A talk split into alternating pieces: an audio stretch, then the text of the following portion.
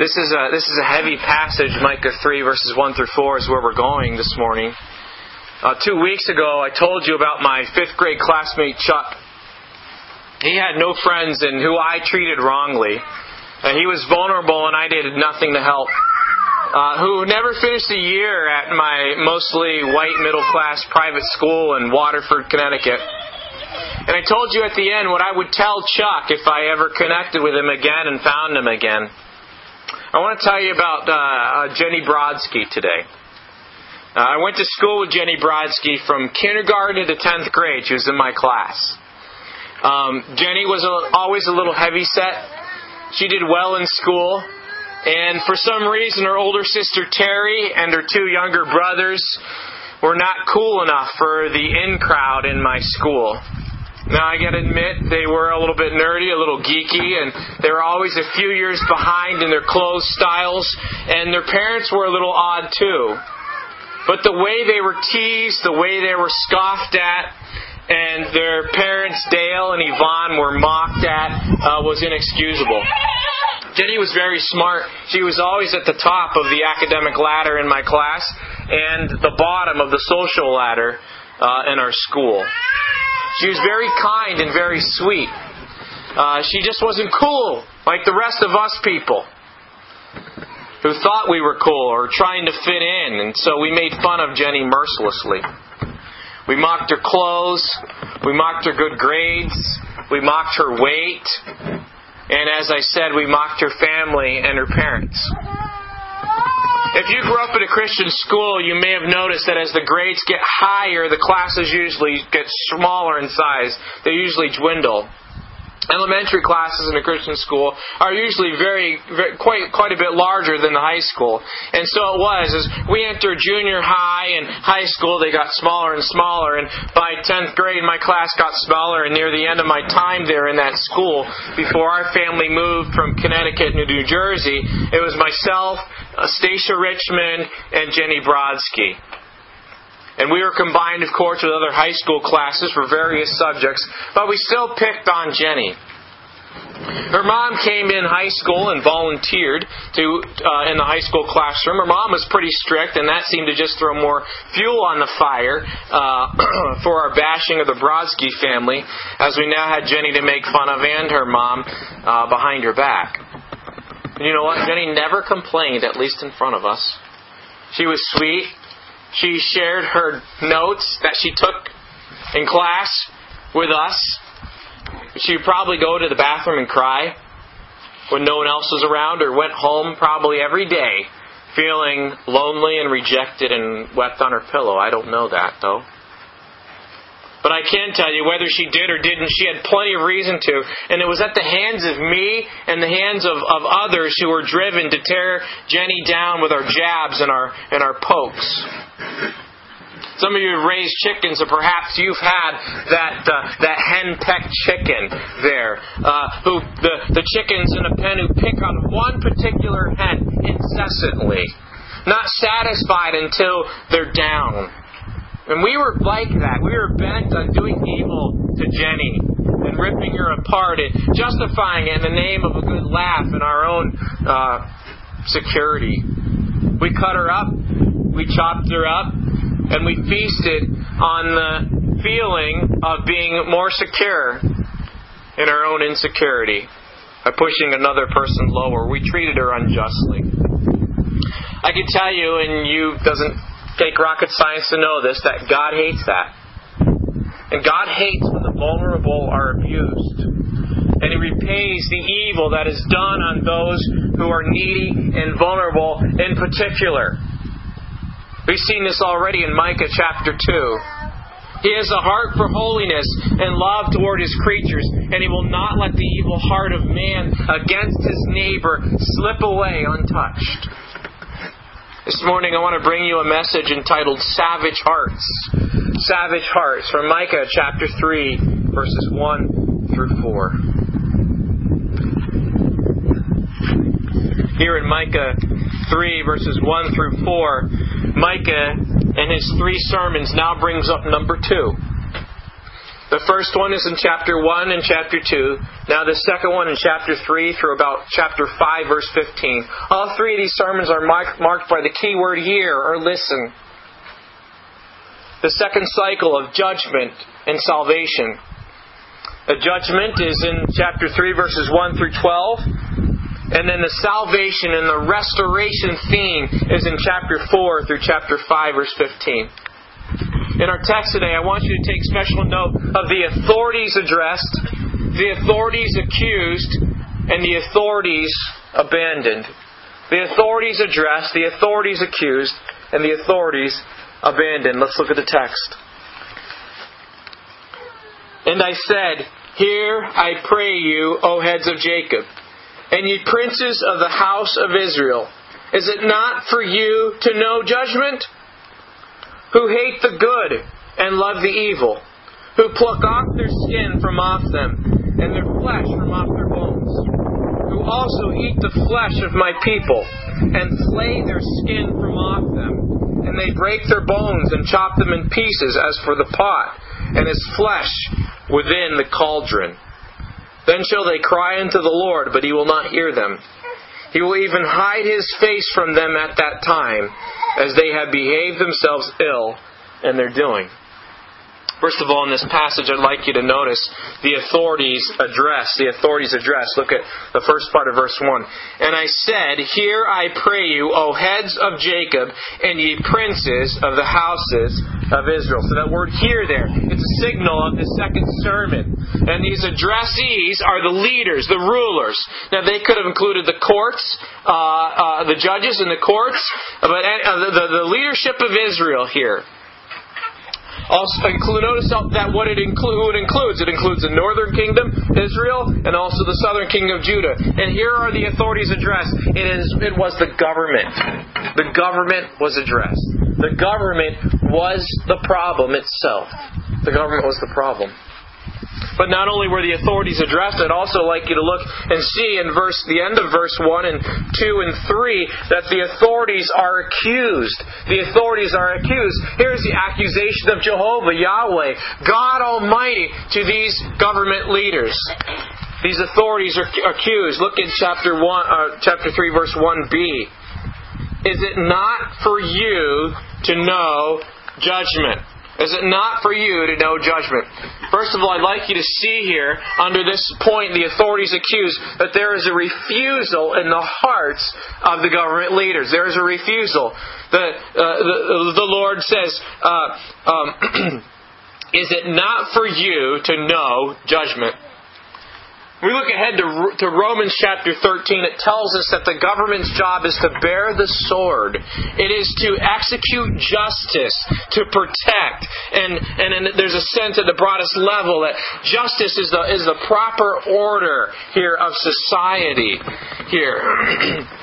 And if anyone should have known the meaning of judgment, of justice, it is those who have the awesome responsibility of leadership.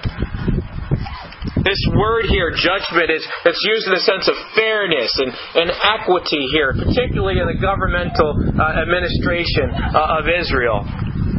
It's interesting that the word uh, frequently translated judgment in the King James Version is the Hebrew word mishpat. Mishpat. And uh, it means it means judgment or, or justice here.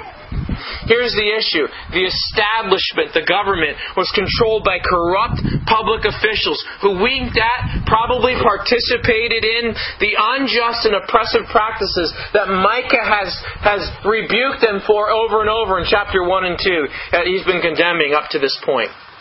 That question there is a rhetorical question. Should you not know justice? Implies, of course, that they should know justice.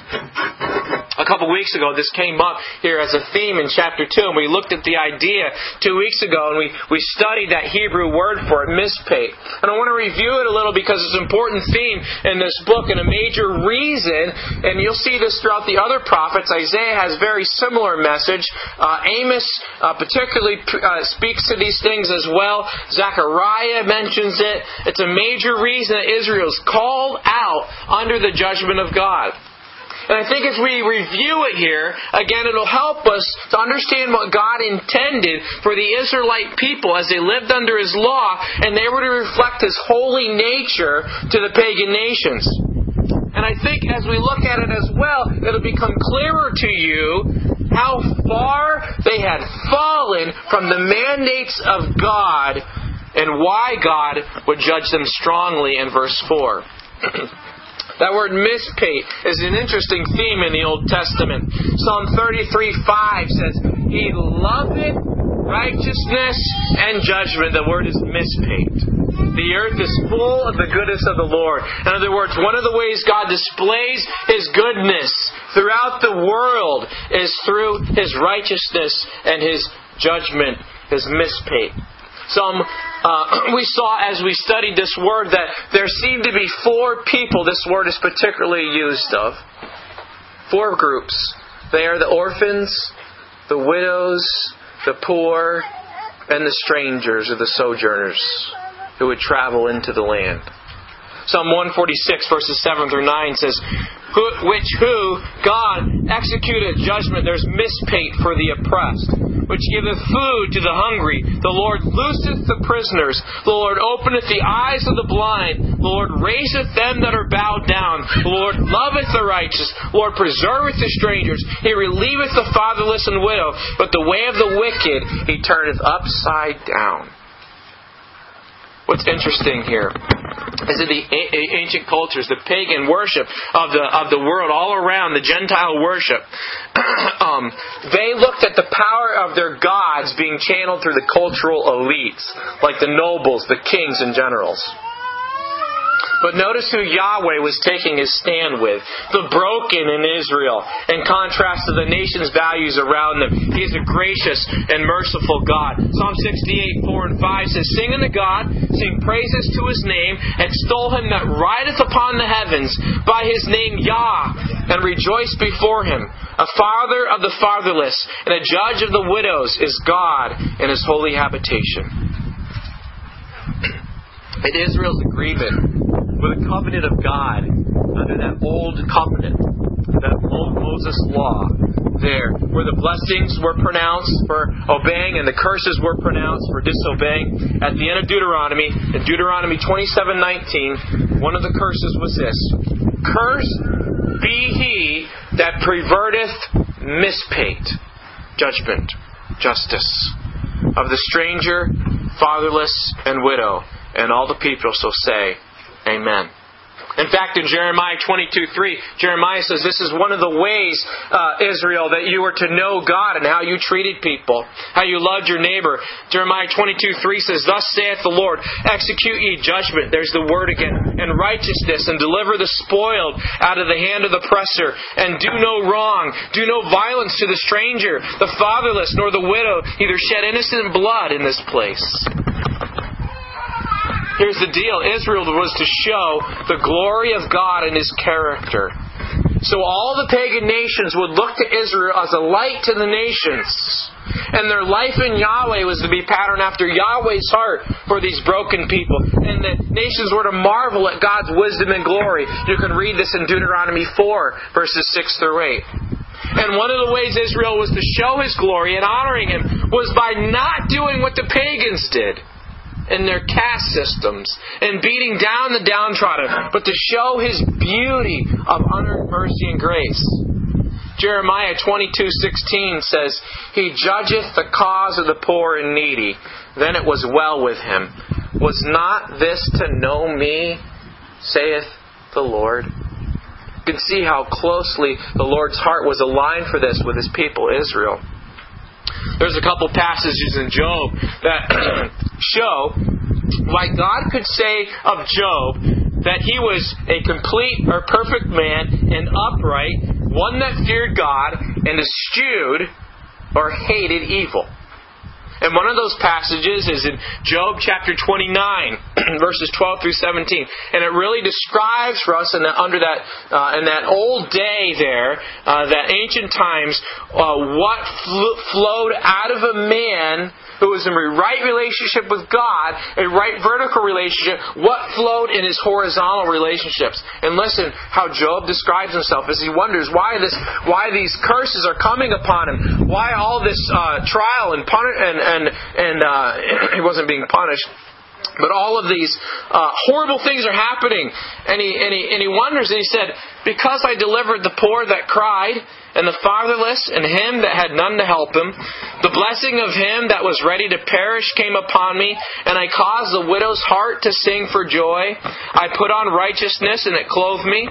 My judgment, that's the word mishpat again, was as a robe and a diadem. I was eyes to the blind, and feet was I to the lame. I was a father to the poor, and the cause which I knew not I searched out, and I broke the jaws of the wicked, and plucked the spoils out of his teeth. You see Job's heart here and how he, he treated the the the uh, the unfortunate in his society here. He he didn't just help them. He was eyes to the blind. He was feet to the lame. He cared for the needs of the poor. As a parent uh, would care for the needs of his children, he says. He, and not only that, he confronted those who would take advantage of uh, and the oppressors. Job 31, verses 13 to 28, gives us some more details about that. Job says this If I did despise the cause of my manservant or my maidservant, when they contended with me, what then shall I do when God riseth up? And when he visiteth, what shall I answer him? Did he not make, didn't, listen, this is such a, this is such a, um, the, the, the Christian understanding of being made in the image of God and our equality with one, with, with a human being, that there's no one better than another person. Listen to what he says. Did not he that made me in the womb make him? And did not one fashion us in the womb? Not one God? In verse 16, he shares his goals. He has goals for the poor and the widow. He says, If I have withheld the poor from their desire, or have caused the eyes of the widow to fail, he's saying, um, uh, he's saying, I haven't done that. That's what he's saying. I haven't done that. I haven't caused the eyes of the widow to be no longer weary. I haven't uh, uh, turned the poor man's life into, into, into a worse life, but I've turned his life into delight, he says. Or I've eaten my morsel myself alone, and the fatherless have not eaten thereof. For from my youth he was brought up with me as a father, and I have guided her from my mother's womb. If I have seen any perish for want of clothing, or any poor without covering, if his loins have not blessed me, and if he were not warmed with the fleece of my sheep, if I have lifted up my hand against the fatherless when I saw my help in the gate, then let my arm fall from my shoulder blade, he said, and my arm be broken from the bone. And he says to not do so, to not do these things would be an offense to God and a sin. He says, For destruction from God was a terror to me, and by reason of his highness I could not endure. Thus also, this also were an iniquity to be punished by the judge, for I should have denied the God that is above. You see how involved Job was, his heart. And he's, Job was not a person of the people of Israel, but that was in the Hebrew canon. They understand this was, this was how Israel was to treat the downtrodden among them. He wasn't satisfied with halfway measures, was he? Of tossing some money into the into the can for those individuals, but he was uh, he was exhibiting the heart of his God. One of my favorite passages in Jeremiah chapter 9, verse 23 and 24 says this Let not the wise man glory in his wisdom, neither let the mighty man glory in his might. Let not the rich man glory in his riches, but let him that glorieth, glorieth in this, that he understandeth and knoweth me, that I am the Lord which exercise loving kindness and out of loving kindness is God's covenant mercies. Out of his mercies flows this, which exercise loving kindness, mishpat, judgment, and righteousness in the earth. For in these things I delight, saith the Lord. Uh, Ezekiel 18, verse 5 and 7 through 9 says, But if a man be just and do that which is lawful, mishpat, and right, and hath not impressed any, but hath restored to the debtor his pledge, hath spoiled none by violence, hath given his bread to the hungry, and hath covered the naked with a garment, he that hath not given forth upon usury, uh, lended it with interest, neither hath taken any increase, that hath withdrawn his hand from iniquity, hath executed true judgment between man and man, hath walked in my statutes, and hath kept my judgment to deal truly, he is just, he shall surely live, saith the Lord God. Isaiah, and later on you'll see this in Micah chapter 6. Isaiah uh, lambasts Israel and says, I don't care about all your rituals, I don't care about all your traditions, unless they're coming out of a pure heart that worships God. He says, You do this, you do that, you follow these rituals, you do all these traditions. He says, This, this is what I want. Isaiah 58, 6 through 7. Is not this the fast that I have chosen? To loose the bands of wickedness? to undo the heavy burdens, and to let the oppressed go free, and that ye break every yoke? Is it not to deal thy bread to the hungry? And that thou shalt bring the poor that are cast out of thy house? When thou seest the naked, that thou cover him, and that thou hide not thyself from thine own flesh? Then shall thy light break forth as the morning, and thine health shall spring forth speedily, and thy righteousness shall go before thee. The glory of the Lord shall be thy reward. So this here gives a better picture here uh, of what God expected Israel to do. His undeserving loving kindness by God choosing Israel out of the multitude of nations, not because they deserved it or were special, but only because of His mercy. On account of that, they were to image His mercy to the other nations and grace and just nature to their neighbor.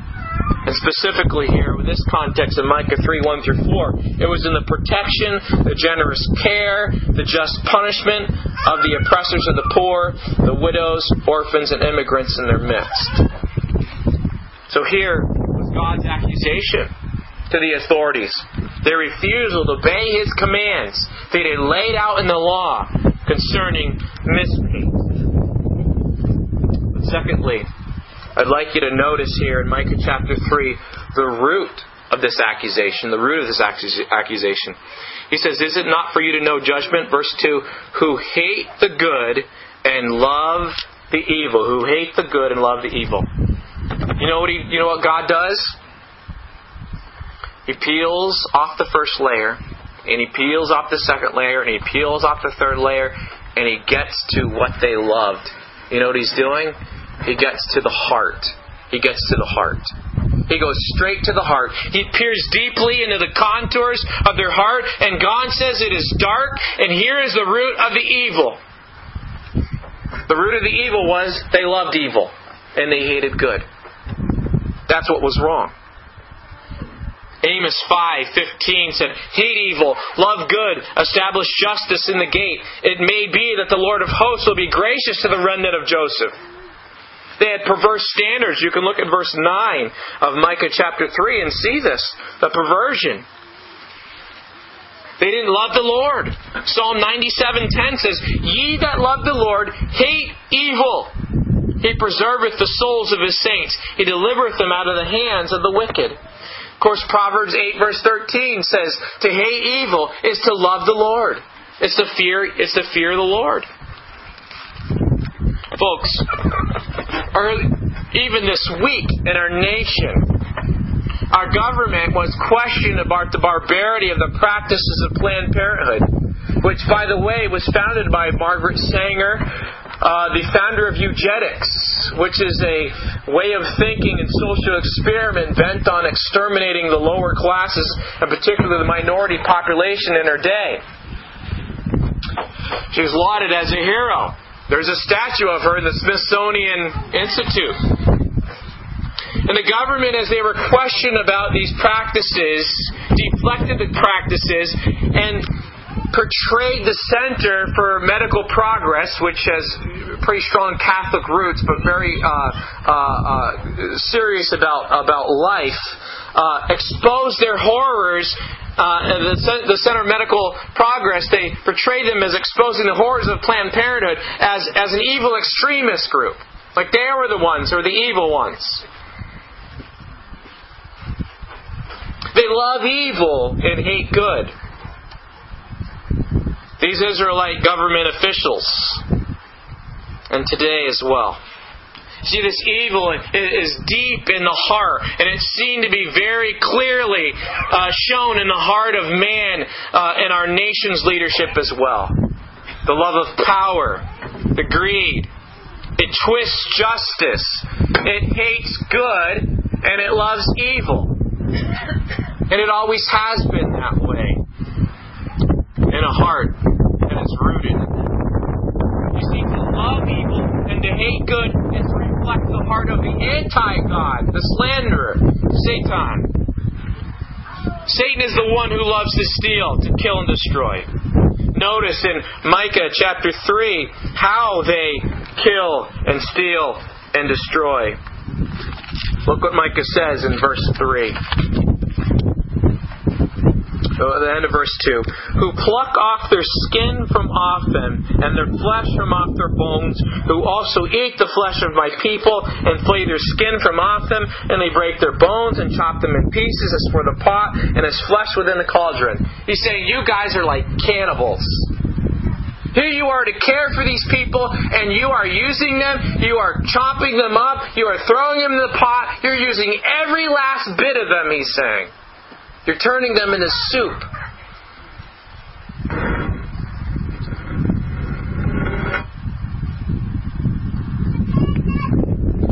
They are reflecting the devouring nature of their small g God, the adversary. And their refusal is based in the root of their evil hearts, and it shows itself in repulsive ways. I want you to see, thirdly, then, under the authorities accused, the repulsiveness. The repulsiveness. That language there in the end of verse 2 and 3, the prophet Micah is obviously very emotional, isn't he? You can picture that, can't you? He describes the harsh treatment directed against the poor he pictures these civil leaders as, ex, as, as treating these classes of people like animals being butchered and prepared for eating. That skin there, a word that's used for the hide of animals frequently, was torn from them and their flesh butchered. Matthew Henry says this about this passage. He says, They barbarously devour those whom they should protect and as unfaithful shepherds fleece the flock they should feed. They, instead of feeding it, they feed upon it. It is fit indeed that he who feeds a flock should eat of the milk of the flock, but that will not content them. They eat the flesh of my people. It is fit that they should be clothed with the wool, but that will not serve. They flay the skin from off them. By imposing heavier taxes upon them than they can bear and extracting them with rigor, by fines and corporal punishments for pretended crimes, they ruined the estates and families of their subjects. They took away from some of some, some their lives, from others their livelihoods, and were to their subjects as beasts of prey rather than shepherds. They break their bones to come at the marrow, and chop the flesh in pieces as for the pot. This intimates that they were very ravenous and greedy for themselves, indulging themselves in luxury and sensuality, very barbarous and cruel to those that were under them, not caring whom they beggared, so they could but enrich themselves. Such evil is the love of money the root of. In other words, their nation was defined by what they loved and what they hated, that reflected their heart. And so it is with us in humanity. What we love and what we hate shows who we worship. They loved evil, they hated good. Scripture tells us to hate evil, to love good. Let me show this so obviously here in the past month. America applauded a distorted sexuality outside of marriage of a husband and wife. America calls perverted thinking about their gender heroism. Our government assures us of safety measures that will be worth it in the end if they protect even one child and at the same time pronounce God bless America and God bless Planned Parenthood. While 3,322 abortions a day are performed. And the parts now exposed as being sold, all in the name of women's health care. Does verse 2 and 3 sound like America today? And I have to be very honest and frank with you this morning. I cannot sing, I cannot hum, I cannot whistle, God bless America. And I have to be firm and say, I don't think we should sing it in our church till the America repents. And I'm asking that you don't do that. No, Mr. President, no Senator Angus King, no Senator Collins, and study her record on abortion. Aborting our smallest women is not supporting women's health.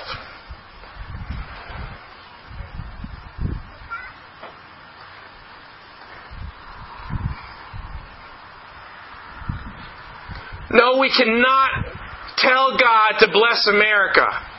As sentimental as that song is in my heart and that phrase is in my ears, how much I love that song, how much I wish it was true, we have to stand on truth. We have to hold the eternal value of truth and the Word of God and the character of who He is and His inestimable worth, and we must finally be honest. And we can only say that unless evil men repent, God damn America. What do I mean by that? Adrian Rogers said this If we tell God to bless America, in spite of all the sin that America is involved in, God's going to have to apologize to Sodom and Gomorrah. If my people pray and turn their hearts from their wicked ways, then will I hear and heal their land. Then will I bless. As much as I love this country, I cannot say, God bless America, when I see the evil.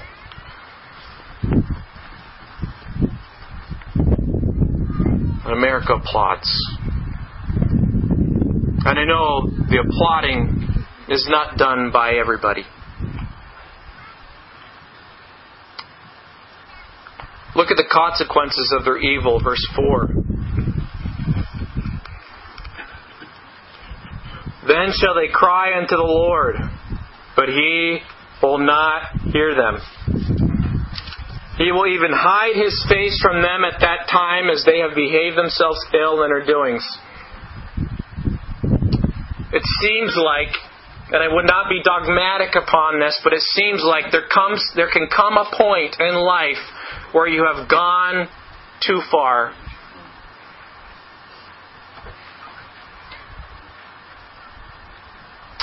Thirdly, in verse 4, there are the authorities that are abandoned. The authorities that are abandoned. Then, or at that time, that refers to the time of divine judgment, where there's no mercy. When that day comes, the guilty leaders will cry out to the Lord for help in their time of need, but He will not respond.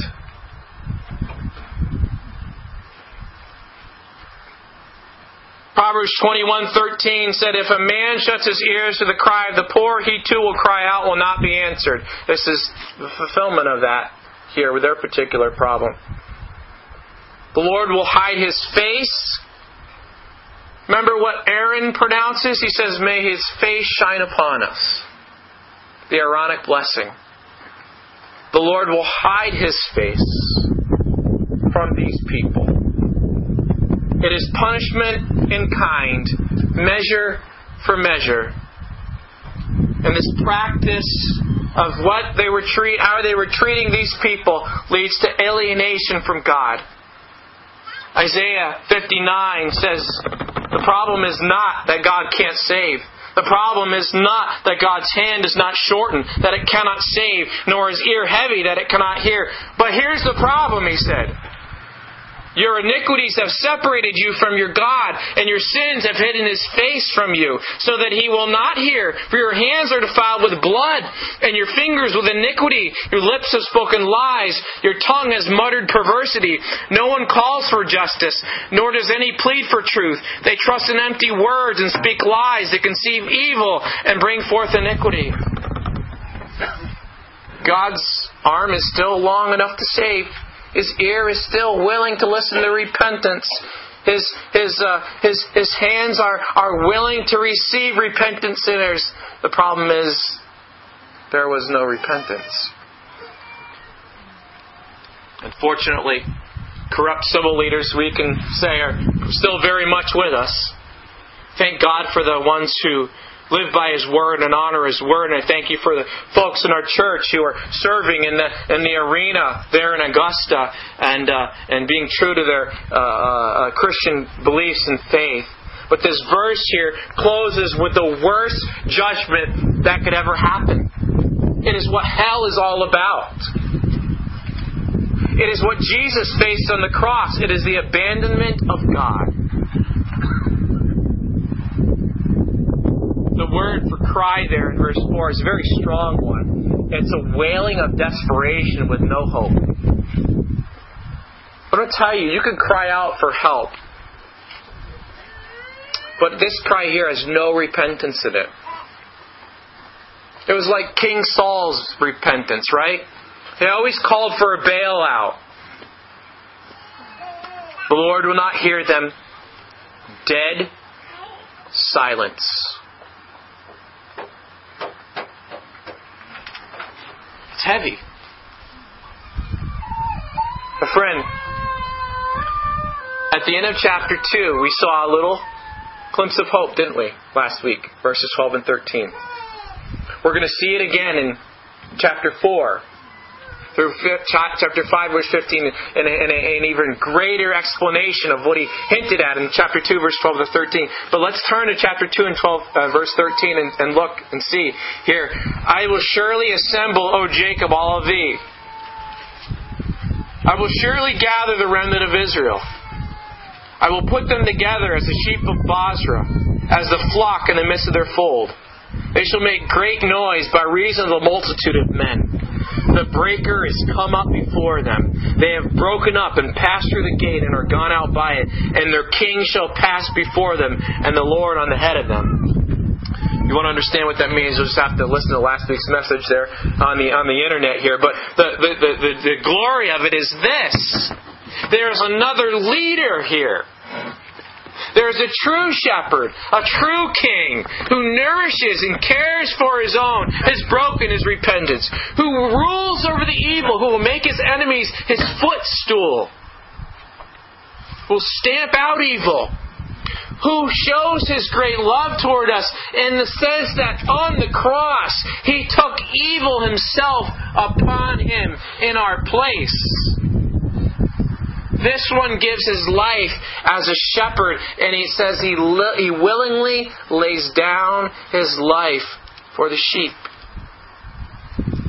Think about this.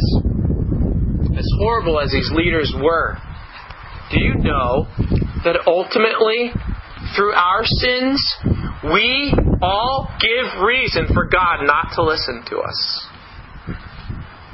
And yet there was one who had no sin who was perfect, had all righteousness, who deserved to be heard by God, and he wasn't.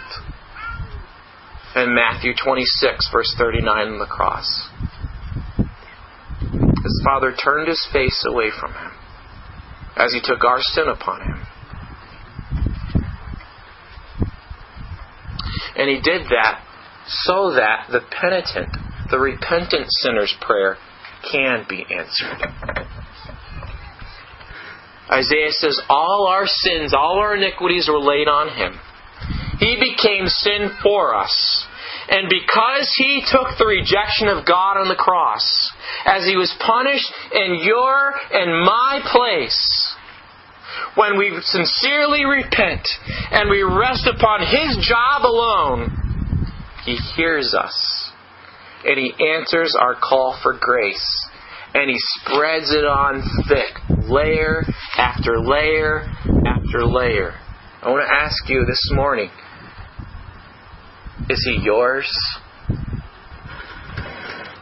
Whosoever will call upon the name of the Lord will be saved.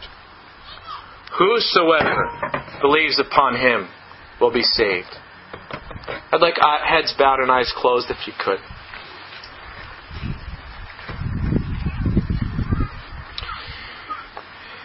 Is it yours? Is it your promise? Did he become sin for you so that you could be made the very righteousness of God? Is he your master? Is he the ruler of your heart? Do you have a personal walk with Jesus? Is your life hidden in Christ's life? Has he made your heartless or your lifeless heart alive? Has he made the stony heart soft? Has he broken your chains to sin and made you free? Has he made your dull eyes now see and your once deaf ears now hearing his word? Whosoever. Will you turn from yourself to him and believe? Will you give up on the false hopes that you may be trusting in and lies and emptiness your life has been built on?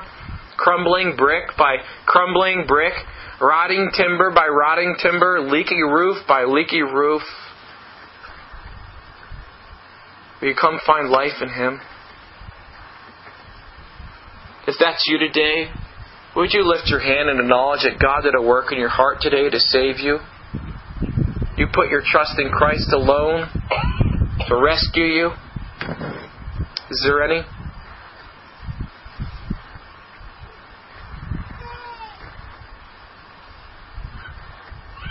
You can lift your heads. I want to finish my story about Jenny. Uh, my classmate, Jenny Brodsky, um, deserved better than I treated her. The irony of the story is Jenny also went to the same college I went to in the same class, Northland Baptist Bible College, where I went. I had grown up a little bit. During her years there, her mom, Yvonne, developed breast cancer, and after a couple years of battle, went to heaven to be with the Lord. Unlike uh, Chuck, a story a couple weeks ago, there's good news of this story about Jenny. God had worked in my evil heart in college, and I went and I made things right with Jenny. uh, today, Jenny is still the sweet person she's always been. Um, she lives in New Jersey now, had lived in South Carolina. She's a pastor's wife and mom to three kids, one whom she named Yvonne after her mother. And I told Jenny a few years ago here that, uh, joking with it, I was pretty much a, a thorn in her side. And God took nasty me and made her more like Christ through me, being nasty, and how she responded to me all those years. I joked that I guess I could take credit for being a tool in her sanctification. But the good news of all this is God changes hearts. He changes lives. And He loves to do that. Let's pray.